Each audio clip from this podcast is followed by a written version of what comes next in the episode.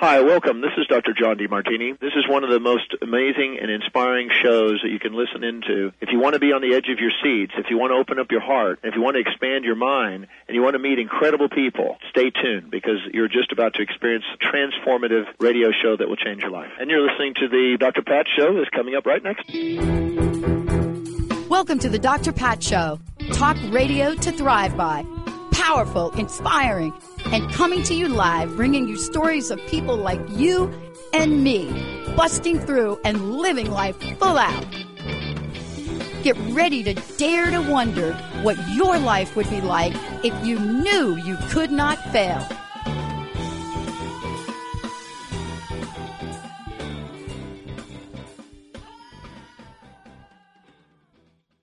Hey, everybody, welcome. Um, look, I have done a series with PETA. I want you to know who PETA is. Um, when you have this organization come to the forefront to bring a message. There is something in it that is an action for all of us. And today's show is even more important than you can imagine. And if you're wondering about PETA, you just go to PETA, P-E-T-A dot org. Just go over, take a look. And, and what you're going to find are people dedicated to helping us understand and take action against abuse abuse for animals, abuse for what is completely unnecessary. And compassion is what we need to be looking at. But compassion without action doesn't save, doesn't save these beings. Today, I'm talking with somebody that is so passionate, Dr. Emily Trunnell, who's joining me here today, neuroscientist and research associate for PETA. But here's what I want to say. When humans hear the word sepsis, when you hear that word for a family member, you completely understand what is happening with them. You know the pain they're going through. You know, you've seen this in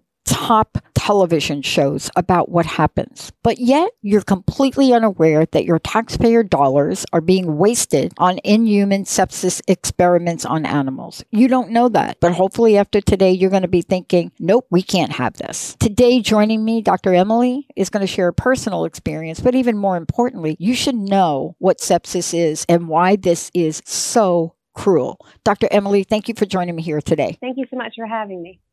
Um, when human beings are uh, hear the word sepsis, when when they hear that in their own diagnosis, it, it, just the, the just the word itself brings people to their knees. But here we are. And we're talking about experimentation and we're talking about creating something in the body of healthy animals that is beyond inhumane. It is unethical and it is absolutely cruel tell us about this and tell us what's going on here and why you are involved in it.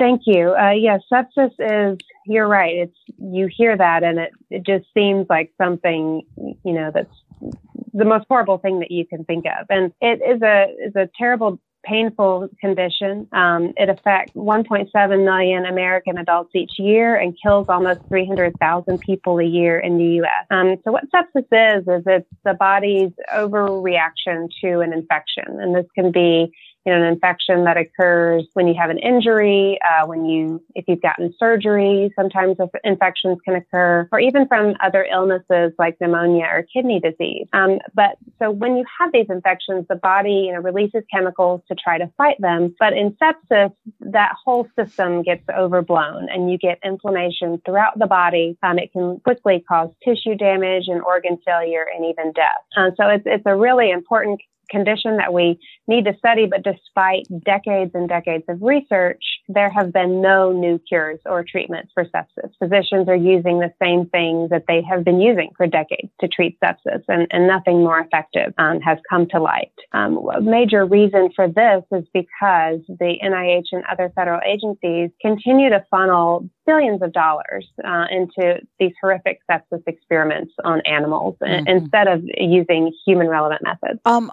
let's talk about alternatives because, you know, whenever I do a show like this, Dr. Emily, what happens is I get emails from people because we need to talk about what the alternative is and you know to be able to stop this we have so many modernized research um, abilities now. We have learned so much about what we could learn about the body, and yet we still resort to this absolutely cruel and abuse to animals.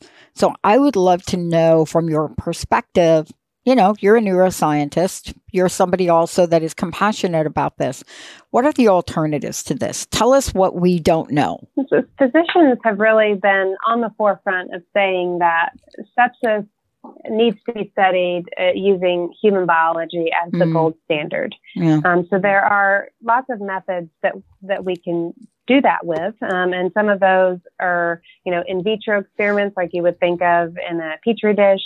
Um, but they, you can actually collect cells directly from a human patient, you know, non-invasively, just like a skin scraping, uh, and use those skin cells to study that patient's biology and how they might respond to treatments.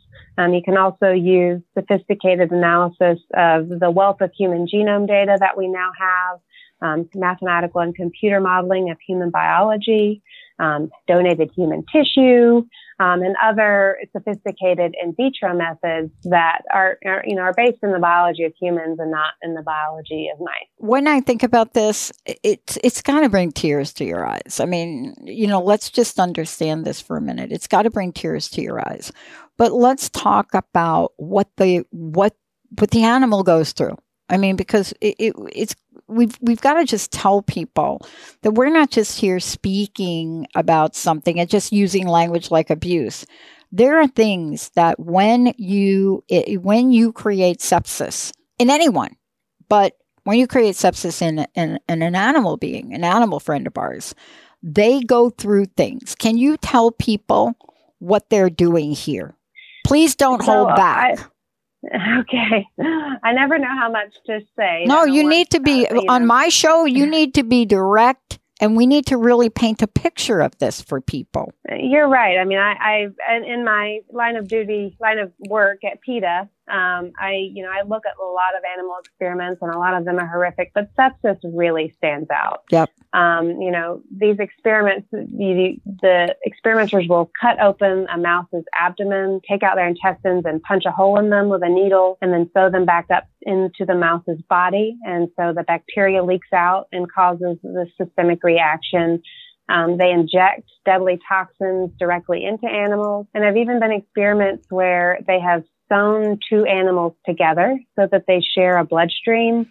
Um, and they try to, you know, treat one animal and see if it, if it, will, it will affect the other one. I mean, it, it's stuff, and these, you're right, these are otherwise healthy animals that they're inflicting all of this on. And it's something that you would expect to see more in a horror movie than in a, you know, a biomedical lab. And, uh, and, and, you know, what happens is it's like carte blanche. You know, I hate that term, but I got to use it because it's almost as if nobody's watching us and why do you care anyway? And I think it doesn't stop here. You know, we are seeing, and, you know, by you all coming on, we're seeing across the board, you know, this, how should I call it, experimentation without control mechanisms. You know, there are no control mechanisms. It's like, yeah, let's just do it and research it and call it good for medicine you know, what can be done? How can listeners find out more? And, you know, from your perspective, are animals even the right model to use? I mean, I'm trying to wrap my mind around this. You know, what do we get from experimentation on animals? Um, well, in sepsis particularly, but in so many areas, we've gotten absolutely nothing. And you're right, there are not checks and balances in the system. You know, it's fueled by money, it's fueled by habit. Um, and there was a study in 2013 that was, you know, 10 years of research, almost 40 researchers from respected institutions around the world found that mice use completely different genes to respond to sepsis than humans. And this is critically important when we're trying to develop, you know, sophisticated medicine to treat sepsis, that the fact that it's a completely different condition in mice. And 150 drugs developed in mice uh, that treated sepsis in mice all failed in humans 150 drugs and that was you know eight years ago and it's, it's more by this point so other animals are, are not the right models to be studying what is a what is a very specific disease in humans and even in each human patient. Um, I know these are short interviews, and I can only thank you for bringing the you know, the word and bringing information to the forefront. But I also want to thank PETA and for people out there. You know, we're talking about people for the ethical treatment of animals. Let me say it again. People for the ethical treatment of animals. That's PETA, P-E-T-A. And if you go to the website, PETA, P-E-T-A dot org, not only will you find more information regarding what Dr. Emily is talking about, but you will find information here to become more aware. And you know, what I love about this is we're watching the young people. We're watching people become so aware and then making the rest of us become more aware. Um, animals are not ours to abuse. That's not it. That's not what they're here for. And certainly they're not here for us to experiment on. Emily, last question. What's your personal message? What would you like to leave us with today? And again, thank you for everything you're doing. Thank you so much. And I just, as a scientist and a, a person who cares deeply about humans and animals, um, this area, this area of animal experimentation, is really a win-win for both causes because shifting to human-relevant methods not only saves the lives of billions of animals every year, but is getting will get treatments to humans. Um, more quickly and more efficiently. And so it's it's just it's it's something that really can't be argued. Thank you so much for everything. Thank you for what you're doing and thank you for how you're doing it. Please keep up the good work. Thank you so much. Um, everyone, please again, PETA.org. I'm Dr. Pat. Let's take a short break. We'll be right back. Not just talk, conversation for profound self awareness. Stick with us. Your best life awaits on transformationtalkradio.com.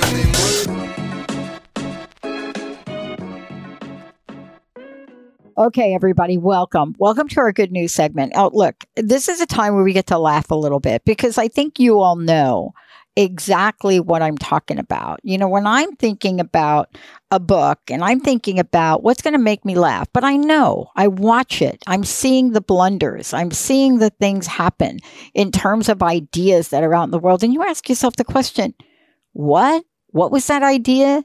What is the idea behind the idea? Well, I'm not going to answer that question because I've got the author, Michael Smith. I've got the author of a hundred of the worst ideas in history. Um, Michael Smith and Eric Kasum wrote this book.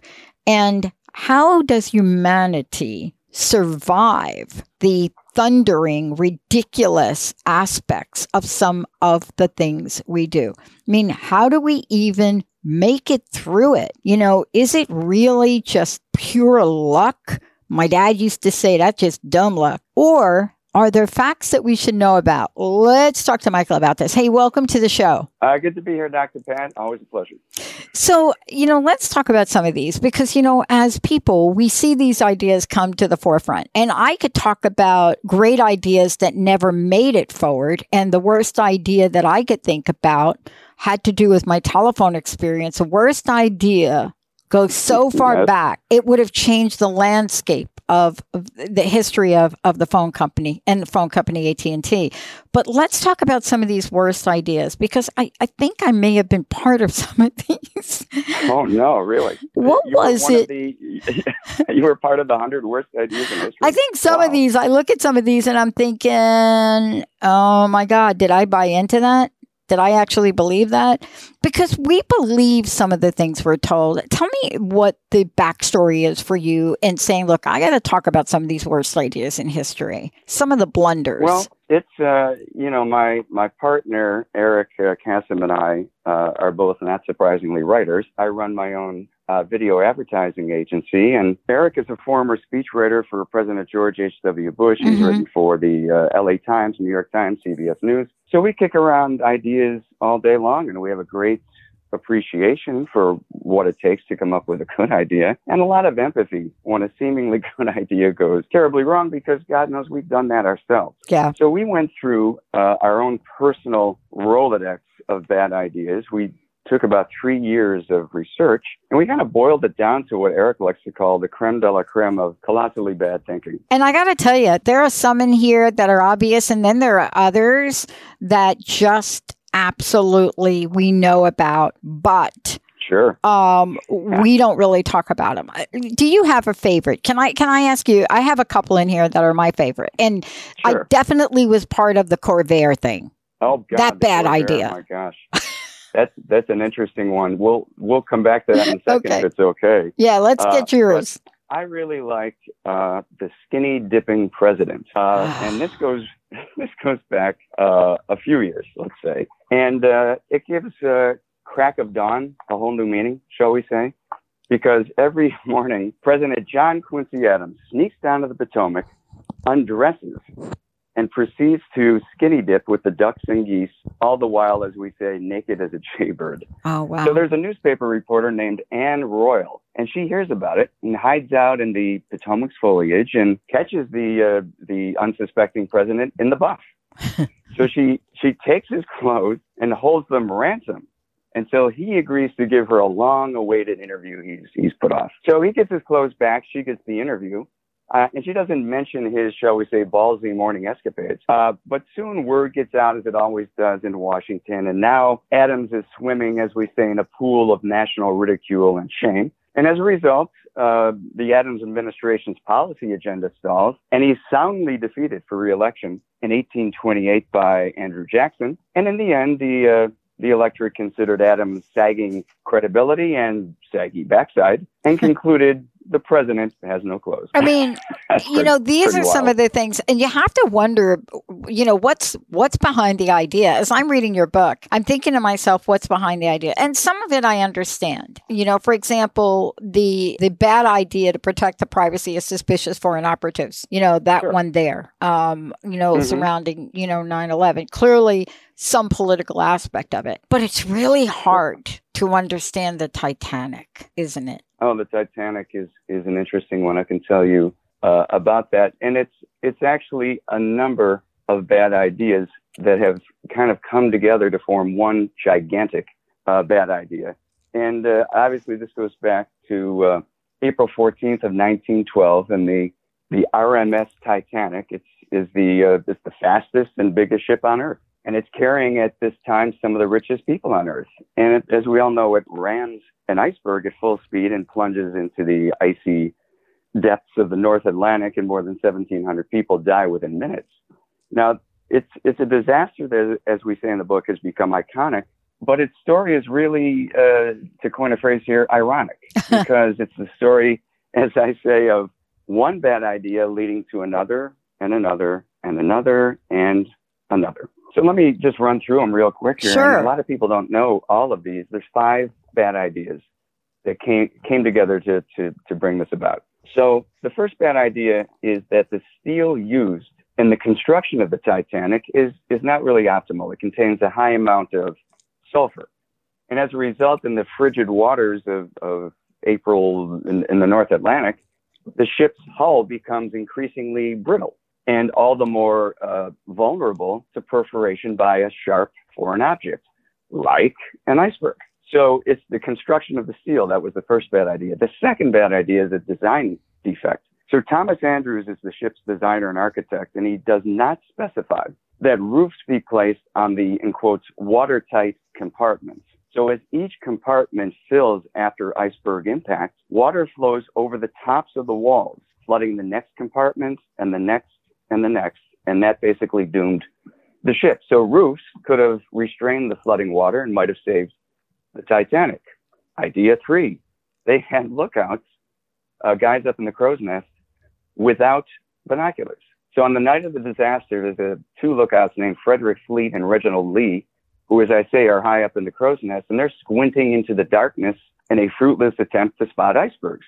And why are they squinting? Because someone borrowed their binoculars and did not give them back. So by the time they spot danger and scream, iceberg right ahead, it's already too late. Wow.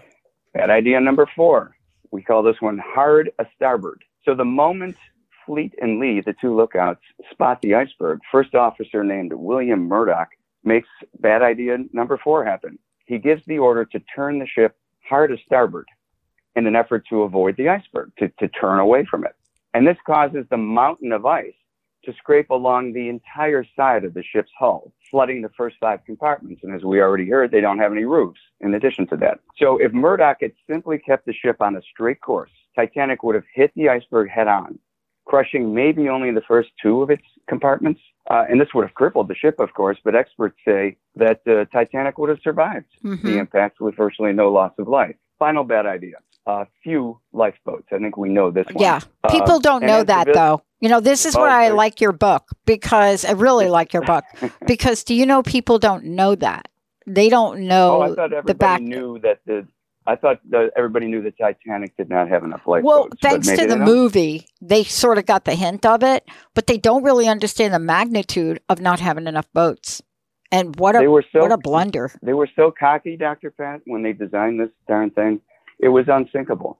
You know, we hear about the uh, what is it, the unsinkable Molly Malone uh, yeah. character. Um, this they thought the boat was unsinkable, so it only had enough lifeboats for half of the people on board.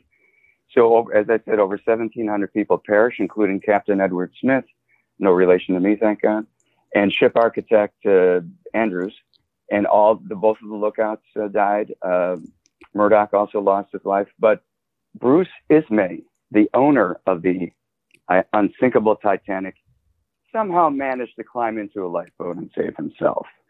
So, uh, a completely avoidable uh, incident that uh, involved 1,700 people dying uh, under very, very difficult conditions. Now, I have a modern day blunder that I'll talk about at the end of this interview, and it's right in the headlines today. And okay. I think it's a modern day blunder. And I think we're going to mm-hmm. get more and more of these.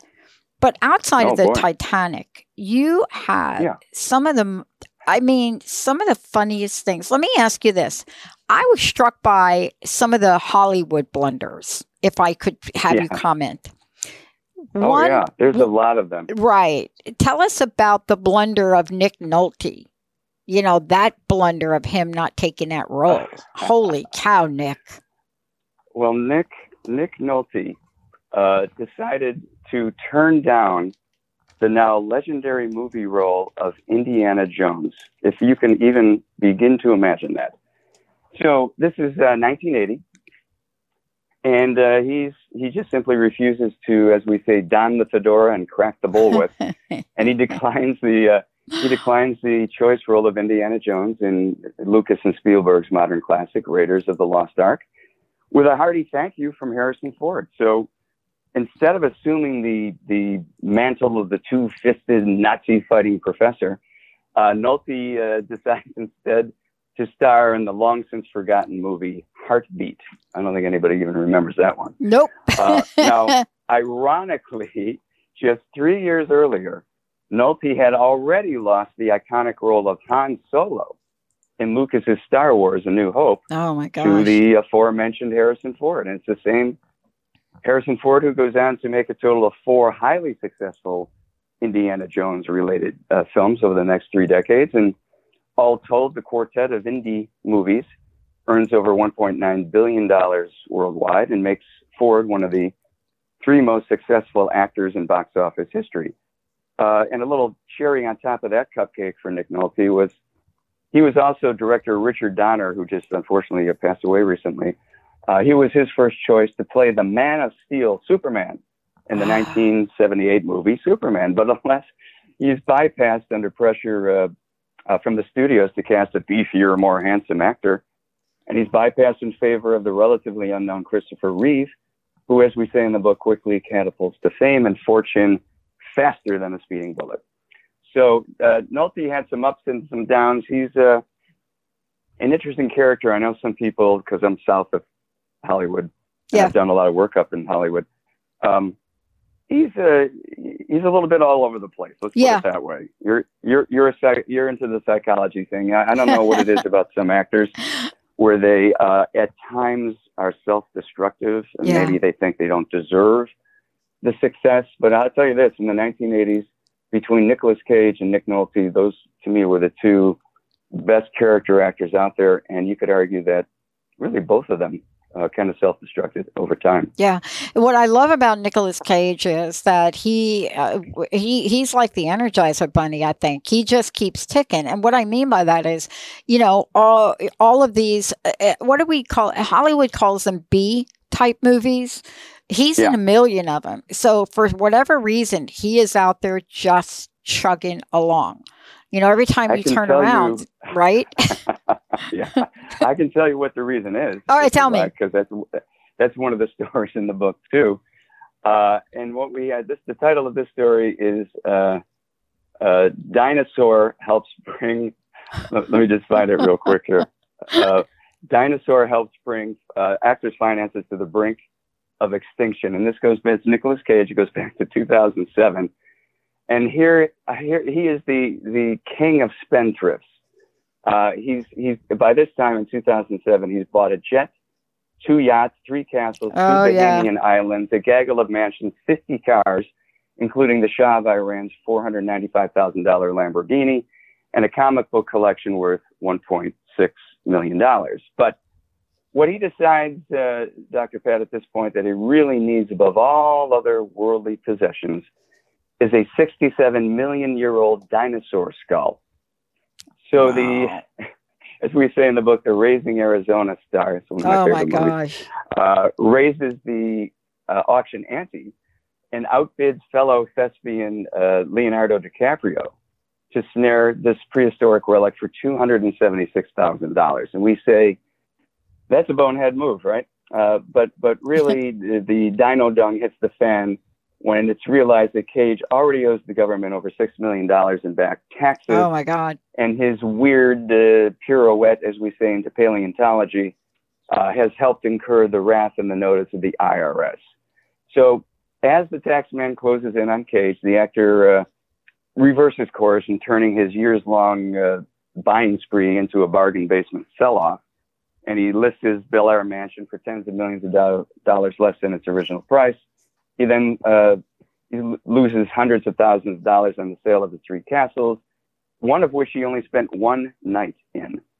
And uh, also, his beloved Superman uh, comic book uh, uh, collection goes up for sale. Oh my gosh. So, what happens at the end of it all is uh, he still earns a cool $40 million a year, and he hired a new business manager in 2008. And with a, with a nod to his alcohol addled Oscar nominated role in Leaving Las Vegas, he reportedly pledges he pledges to take a more sober approach to spending. Oh my God.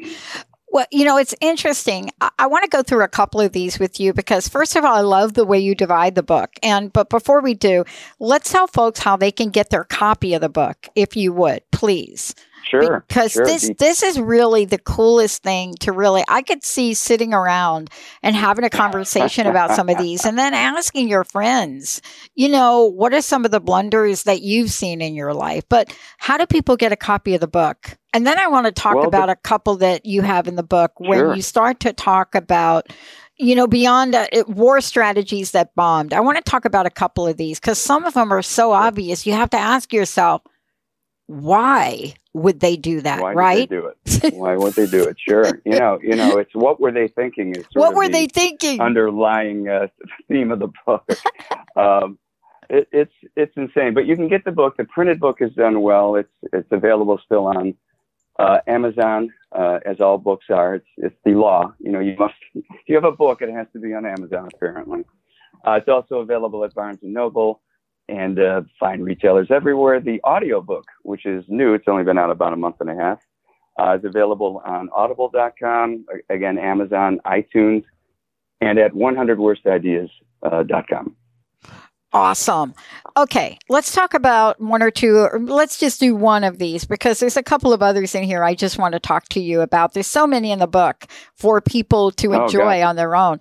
But some of the war blunders, I mean, gosh, are you still scratching your head?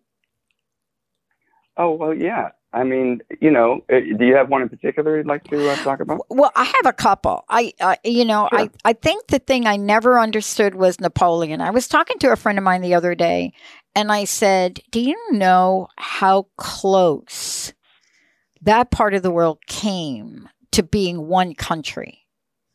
And and I think Oh, about sure. this, and and then uh, you know, I think about the fact that one bad idea stops somebody like a Napoleon or even even an Adolf Hitler. I mean, the the double cross that you put in the book of Adolf Hitler. But I also think about, you know, how some of these decisions were made, right? Hmm. You know, some of the strategies. Right? Like the bad idea, fight to the death. Um, sure.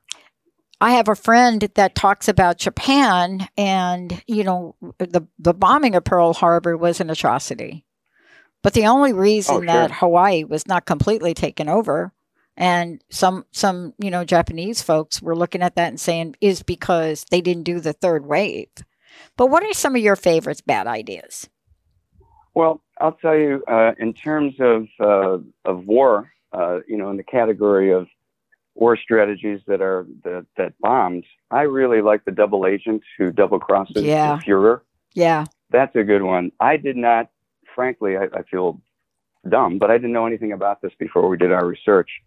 But it's a really interesting take on the psychology of Adolf Hitler, really, when it comes down to it, and how it was played upon very intelligently by the intelligence services of both uh, Britain and uh, and America. So anyway, it's uh, late in World War II, and uh, the German military intelligence learns that an Allied invasion of Europe is imminent, mm. and Hitler is is desperate to know where the attack is going to be. Obviously, so he turns to his most trusted intelligence advisor. It's a guy named Juan Pujol Garcia. But there's a problem, as we say with good old Juan. He's actually a double agent working for the British, codenamed Garbo. So, and he's quite the convincing actor, and I think that's why they gave him uh, the name of, a, of an actress oh, yeah. at that time. but actually, uh, so what happens is Garbo advises Hitler that American General George Patton will lead the upcoming assault and that his forces will storm the beaches at Calais, France. Now, anybody who knows their history knows that didn't happen. Uh, Hitler takes Garbo's advice and directs his generals to defend the shores of Calais. Well, following Garbo's advice is not a good idea. On June 6, 1944, the real Allied beachhead assault begins miles away in Normandy. And even as that's happening, Hitler is still trusting Garbo's opinion. He continues to direct his tanks to defend against an invasion of Calais that never happens. And within a year, Hitler's dream of world domination turns into a nightmare of defeat. And thanks in part to the phony story of a phony advisor with a phony name. And the, uh, the postscript on that one, Dr. Pat, is after the war, Garcia's Nazi credibility was still intact. Garbo was still thought to be a great advisor, even though even though the invasion of Normandy he didn't quite predict properly. Wow. Uh, and he's awarded Germany's Iron Cross. That's the highest honor. Simultaneously, he's covertly knighted by the Queen of England. And as a result, he's thought to be the only person in history to be jointly honored as a hero by each opposing side in a war. Wow. You know, I'm thinking about these things and, and I'm really struck by, you know, how little we know and how so many of these could have really changed the landscape of things, right? You know, I mean, there's so many things in here that you've gone and did a lot of homework about. You know, of course, sure. you know, we're looking at certain things that now we're trying to undo, like, you know, amalgams in our mouth uh, and things oh, yeah. like that. But, you know, for sure. you, what do you think one of the most contemporary, you know, idea sure. worst ideas are? If you're looking at the world and you could say to yourself right now, I wish I could have put this in the book and maybe when I do part 2 book this will be in the book. Well, there there were quite a few uh, I, and we try to not be political in the book, but I thought there was quite a few bad missteps over the past uh, four years in yeah. terms of the way we handled COVID. Yeah. Uh, in the ter- in terms of the way we we challenged the election results and things yep. like that. But what I'd love to tell you about, and this I don't know if this falls under the category of contemporary because it goes back to 1988. But well, that's pretty contemporary. It's, very, it's pretty funny. It's it, at least it's not World War II or or skinny dipping presidents in the 1700s. But um, we call this one "How to Lip Sync a music career, and Sink is S I N K. Um, so the bad idea here is to create a pop music group led by two singers who cannot sing. and the genius behind this, as we say, is Frank Farian, who is a uber successful German music producer. And as I say, this goes back to 1988. So Farian is looking for the next big thing in music, and he's scouring the uh, the 1980s Berlin club scene, and he happens upon models, male models, Fabrice Morvan and Rob Pilatus tearing up the dance floor. And to, to most onlookers, they're really uh, no more than hunky, prancing uh, boy toys. But to Farian, they're the ideal frontmen for a new band. And soon the pop group Milli Vanilli is born. One problem, as I stated earlier, neither Rob nor Fab can sing. Uh, so to cover that rather glaring deficiency, uh, Farian secretly hires professional vocalists to record all Milli Vanilli songs. And he directs Rob and Fab to lip sync to these recordings whenever they're performing live. So Milli Vanilli takes off like a hip hopping missile. And then just as quickly, the missile crashes. At a 1989 MTV Live concert, Rob and Fab are lip syncing and gyrating to their monster hit, Girl, You Know It's True, uh, when the recording skips forcing them to repeat the same line of the song over and over. it was "Girl, you know it, girl, you know it, girl, you know it," uh, and the Milli Vanilli fraud is exposed. So, outraged fans demand that the, uh, the, the musical imposters be strung up by their dreadlocks. Dozens of lawsuits follow. Uh, Arista Records breaks their uh, recording contract. The band's new uh, best new artist uh, Grammy Award is returned in shame, and their short-lived careers in disarray. Fab slips into obscurity, and sadly, Rob dies of a drug overdose in 1998. But this whole lip syncing thing, uh, based on the Milli Vanilli debacle, has become a pretty hot topic these days with with uh, critics and fans uh, uh, excoriating everybody from Britney, I call these the three Bs, Britney, Bieber, and Beyonce, accusing them of fake singing live performance. And when you think about it, Dr. Pat, if you're going to pay the kind of money that it costs these days to go to a concert, wouldn't it be nice if they were actually performing at that yeah. moment? And I think that fans are really now more in tune with that than they've ever been. I think, you know, we've oh, gone oh, yeah. through the plastic nature of things and now we've gone through the digital nature of things. And we are really, as fans, let's call ourselves fans if we could, we're pretty demanding now. We want to see real entertainment. You know, we're going to download your song from here. You're dropping an album and we're downloading it from here. And, you know, but when it comes mm-hmm. to real entertainment, especially now, people are not really, hmm, how should I say? They're a little bit impatient and they really want to see the artistry of things now. You know, I, I got to give a shout out to Pink. She never wavered. You go to a Pink yeah. concert, you watch Pink, and oh my God, you know. Um, well, she's doing the, she's doing that Cirque du Soleil thing. She's oh, up in the rafters. She's yeah. hanging off wires. She's singing live. It's a, it's quite a performance. Yeah, and, and you know, I I want I wonder. So let me give you. I know we've got to end this interview, and I want to thank you for it. Um, there are a couple of mm-hmm. blunders mm-hmm. I'm seeing now, and I just wonder about them. Can we just talk blunders, perhaps that will make your next book? Oh gosh, sure. Uh, you know, we did some research, uh, and I think this will almost certainly make uh, the next book the I guess what would be the next 100, the the other 100 of the worst ideas in history. But I really like uh, the story of New Coke. If I can get into that, uh, sure. this is Coca Cola. Yeah. Um, and we say New Coke's uh, what we were, I've already drafted this one out, but New Coke's product launch goes from fizzy to flat. And the idea here is to change the flavor formula of the most popular soft drink on earth. Mm. And uh, the geniuses here are the senior executives of Coca Cola Company. Right. Back in 1985. So we're in the uh, bubbly affluence, as we say, of the uh, post World War II America. And Coke is the cola preferred by 60% uh, of the market. Yet by 1983, uh, I believe, uh, this pesky rival named Pepsi uh, has begun to outsell Coke among the the coveted youth audience. So Coke's market share sinks to 24%, down from 60. Uh, so their, their CEO, dude named uh, Roberto Goizueta, uh, orders a rethinking of the company's operations, top to bottom. Even Coke's century-old secret formula is reevaluated. So, despite uh, a generations long reign as, as the world's uh, top selling soft drink. Uh, it's a bastion of cool headed product stability, as we like to say. It's now sweating in the heat of competition. It's ready to change its taste, all Yeah. things.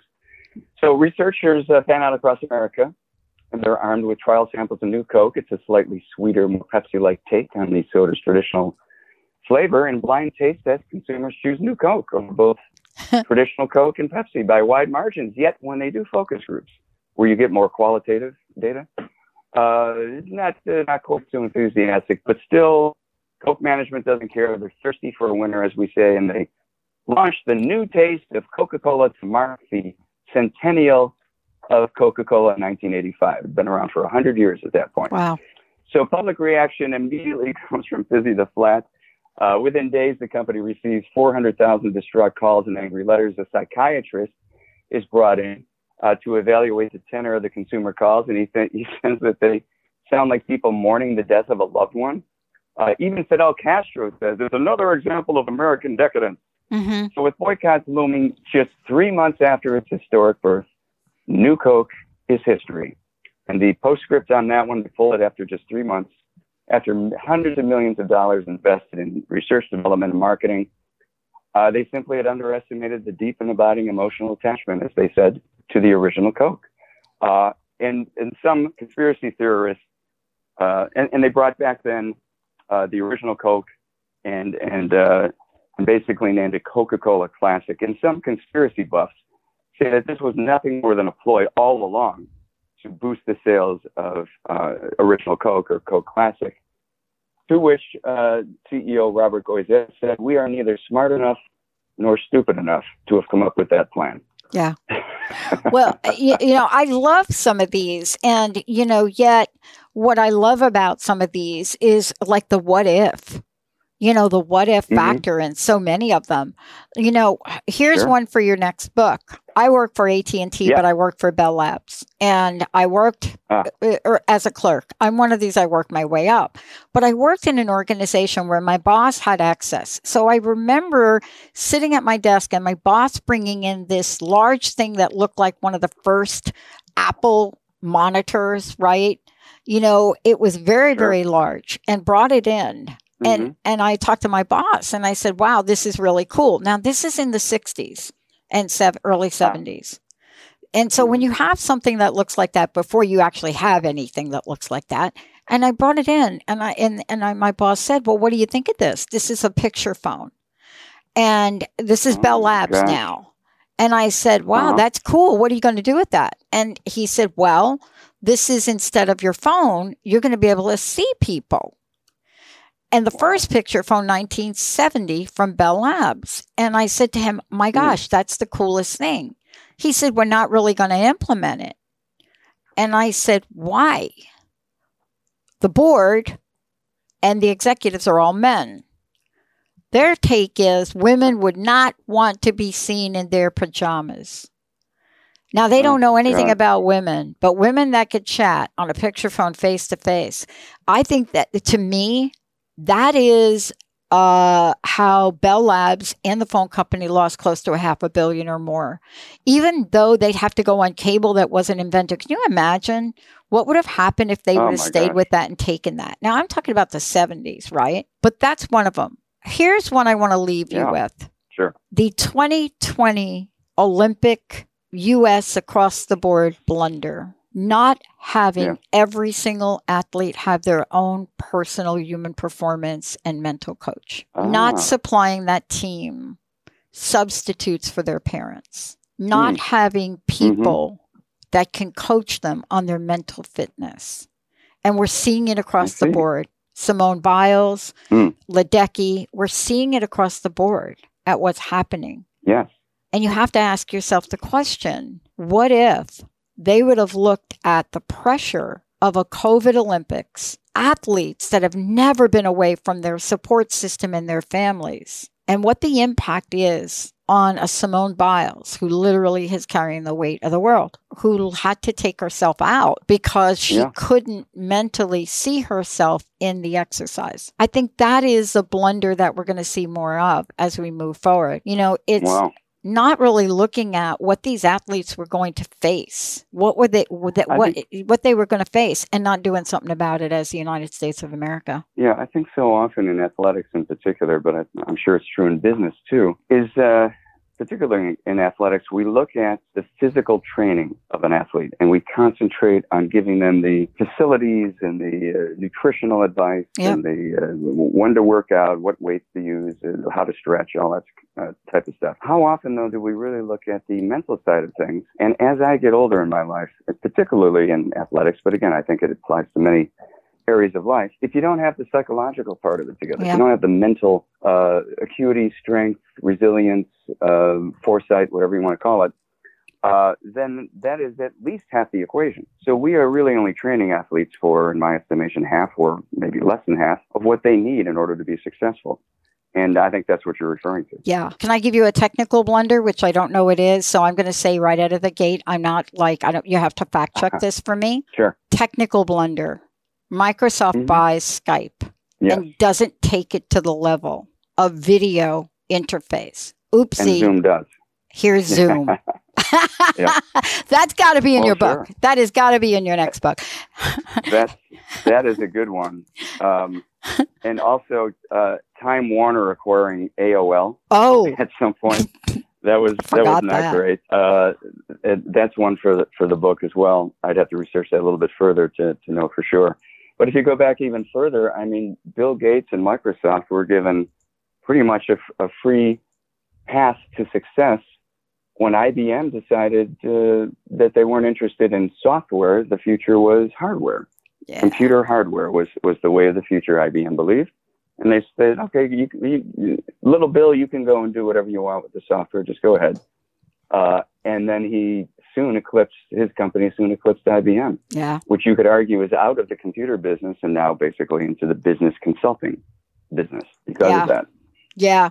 Uh, look, uh, so many we can talk about. And I know that you try so hard to stay away from, you know, from these particular political blunders. But my friend said right. to just talk to you in this short interview and say, hey, what do you think of them not repealing the filibuster thing? And my friend's like, what do you think will be the blunder of the, this four year administration and the filibuster. And I'm not, I'm gonna not, I'm not gonna have you answer that. I know it's kind of like a politically hot, but my friends yeah, like that has got to be the blunder of blunders. Oh yeah. Well, I'll throw in the, I'll throw in the electoral college not being oh, at it a second oh, time too. That's got to be I'll the blunder of the century. That.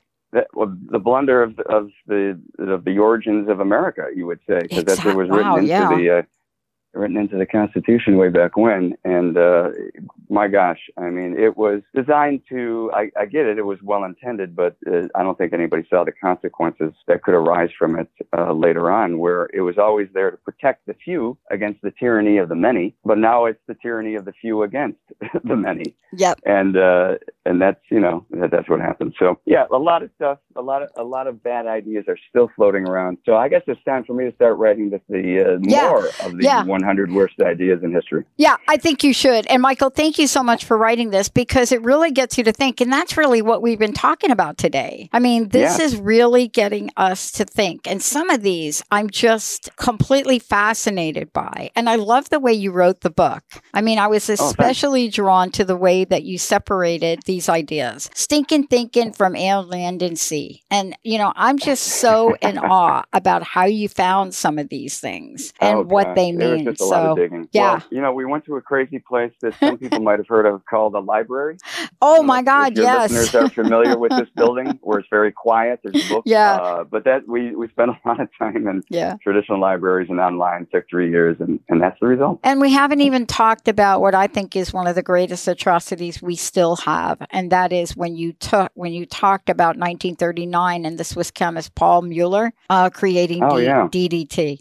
I mean, that is something oh, we just still have not really gotten uh, our minds wrapped around as it is being yeah. used in some countries. We call it the pesticide that commits homicide. Oh, I like that. really that. what it ends up doing. It kills a whole bunch of people. And all of us, I won't go through the whole story, but all of us still have trace elements of DDT Absolutely. in our in our bodies, and uh, Absolutely. who knows what it's done to us from a mental health and physical health standpoint after all these years. Well, look it. I'm gonna let's leave everybody with this. There's a scene from The Godfather. I don't know which Godfather. I think it's Godfather 2. And I grew up in a Mediterranean family. And so this is a scene Yeah. from my grandfather who came over here, who was a farmer and grew some farms right there in the Bronx, had his own little shack and like the Mm. farm thing, like in these Mhm. little beds. And there's a Sure. scene from The Godfather, if you remember it, you know, where Marlon uh, Brando puts the orange or whatever the heck he has in his mouth and he's Right. running around at the kid, but he's holding a Right. can Mhm. Yes, and it's a spray can. it's a pesticide. It's a pesticide can. And Yeah. Mhm. those of us that remember that is many of our grandfathers had that can of DDT and lived and breathed by it. Yeah. Oopsie. And not to put too fine a point on that story, but uh, doesn't that character drop dead right after? He Right drops after dead right it? there. He does. He, he There you that- go, I DDT forgot about work. that. he does. drop DDT at work. He drops dead with the can in his hand. Oh boy, that's a can, he's message. Spraying the can, the little kid sprays it on him after he falls down. Oh. Uh, my gosh, it, it, there's no clearer indication of what DDT does than that movie. Oh my gosh. Michael, what's your personal message? What do you want to leave us with? And again, tell folks how to get a copy of the book. We didn't even touch some of these, but please tell folks. Oh, there's there's uh, we- I think there's probably 93 others that we haven't even Yeah. uh, gotten to. I, I, I guess uh, you know what my uh, father always used to say is, "Hey, can you take 30 more seconds of thought before you do something?" And often that's all it takes is another 30 seconds of, "Gee, should I or shouldn't I do this thing? This Right. idea I have in my head, should I execute on it or not?" And I would say, in many, many, many of the cases in the book, if people had just stopped and thought just a little bit longer, they would have maybe arrived at a different uh, course of action based on their ideas. So that's what that's my advice to, to your uh, listening audience there. And in terms of the book, we can get it at Amazon.com, Barnes and Noble, uh, many fine retailers. Uh, the audiobook, Audible.com, Amazon, and iTunes, or 100worstideas.com. And how do people find out more about you? Uh, you can uh, find out all about me on 100worstideas.com. There's a bio section to that website. Uh, also, uh, some of the reviews we've gotten uh, are there, as well as some interviews we've done on TV and radio and other places. So, yeah, I think that's a good place to, to learn about me. There's also a 100 Worst Ideas Facebook page and Cool. Instagram, and you know what all the kids uh, look at and, and care about these days. Yeah, I'm looking forward to see that picture phone in there, and I can give you the skinny behind it. The skinny Oh, that send it on to nobody, the skinny that nobody knows, right? oh, please. Women great. would not want to be seen in their bathrobes. That was the most intelligent decision a board of directors could possibly make. Yeah, All they needed not- to do was only- ask us. not only not only sexist, but Oh, lazy and stupid on top of it. oh my gosh, yeah. And I could go on and talk to you a little bit even more about my role at Bell Labs and then asking me about caller ID. When the board Oh. asked me about caller ID because they didn't think Wow. caller ID was a good idea because women wouldn't want their numbers to be seen. And I said to them, "Are you kidding? Absolutely. all we this- want to we want to know who's women? it's a lot. You got to remember what idea year this was. this was the year of Right. we think we know women. The world has changed. Yes, Yeah, it has. I and still don't- better, I would hope. uh, yeah. I, I I just never got pointy high heels. Make sure you put that in your book. Who the heck came up with the pointy high heel stiletto? Pointy, pointy high heel. Well, uh, certainly a guy. Certainly, Uh, but we do have we do have uh, fashion frock ups, as we call it in the book. You do. I love the- it. Among it is wooden shoes. Oh my God, I love that. Wooden shoes. Uh, the uh, the clip on tie, uh, the toupee. Uh, there's all kinds. The corset. Uh, you know, there's all kinds of stuff in there that uh, yeah. We have pictures of and get into a little bit. Yeah. So it's fun. It's fun for the whole. It's fun. And I want to leave you with this. One of the worst ideas, I think, in Mm-hmm. the comic book Marvel franchise. Are you ready for it? Yeah. Got to be the Sure. worst. I I think we're all okay with, you know, Captain Marvel, dis- I mean, with, um, you know, Captain America dis- disappearing. I don't know, like he got old and then there he went. I think we were cool with that. Um, Sure. I think we even were cool with, you know, Brie Larson playing Captain Marvel. Role, you know, and of course they're going to Sure. reprise that role. But I think we are Mhm. going to be very unforgiving about killing off Black Widow and then doing a movie, a blockbuster movie about Black Widow. Because who doesn't- love Scarlett Johansson, Oh, sure. Black Widow, Yeah, Marvel Yeah. blunder? yeah. It's kind of out of sequence there to kill somebody and then have a movie afterwards as if they're Ah, still alive. Yeah, yeah. Crazy. Thank Hollywood's you so much. With bad ideas. Yeah, ha- that one happens to be making a lot of money. That uh, Black Widow Yeah. movie. It's one of my favorite. Thank you so much for Cool. everything you're doing. Thank you. All right, keeping us laughing, everybody. This is our good news interview. Michael Smith, a hundred of the worst ideas in history. He's already writing the third book, second book, all the books. We'll see you in a minute, everybody. We'll be right back.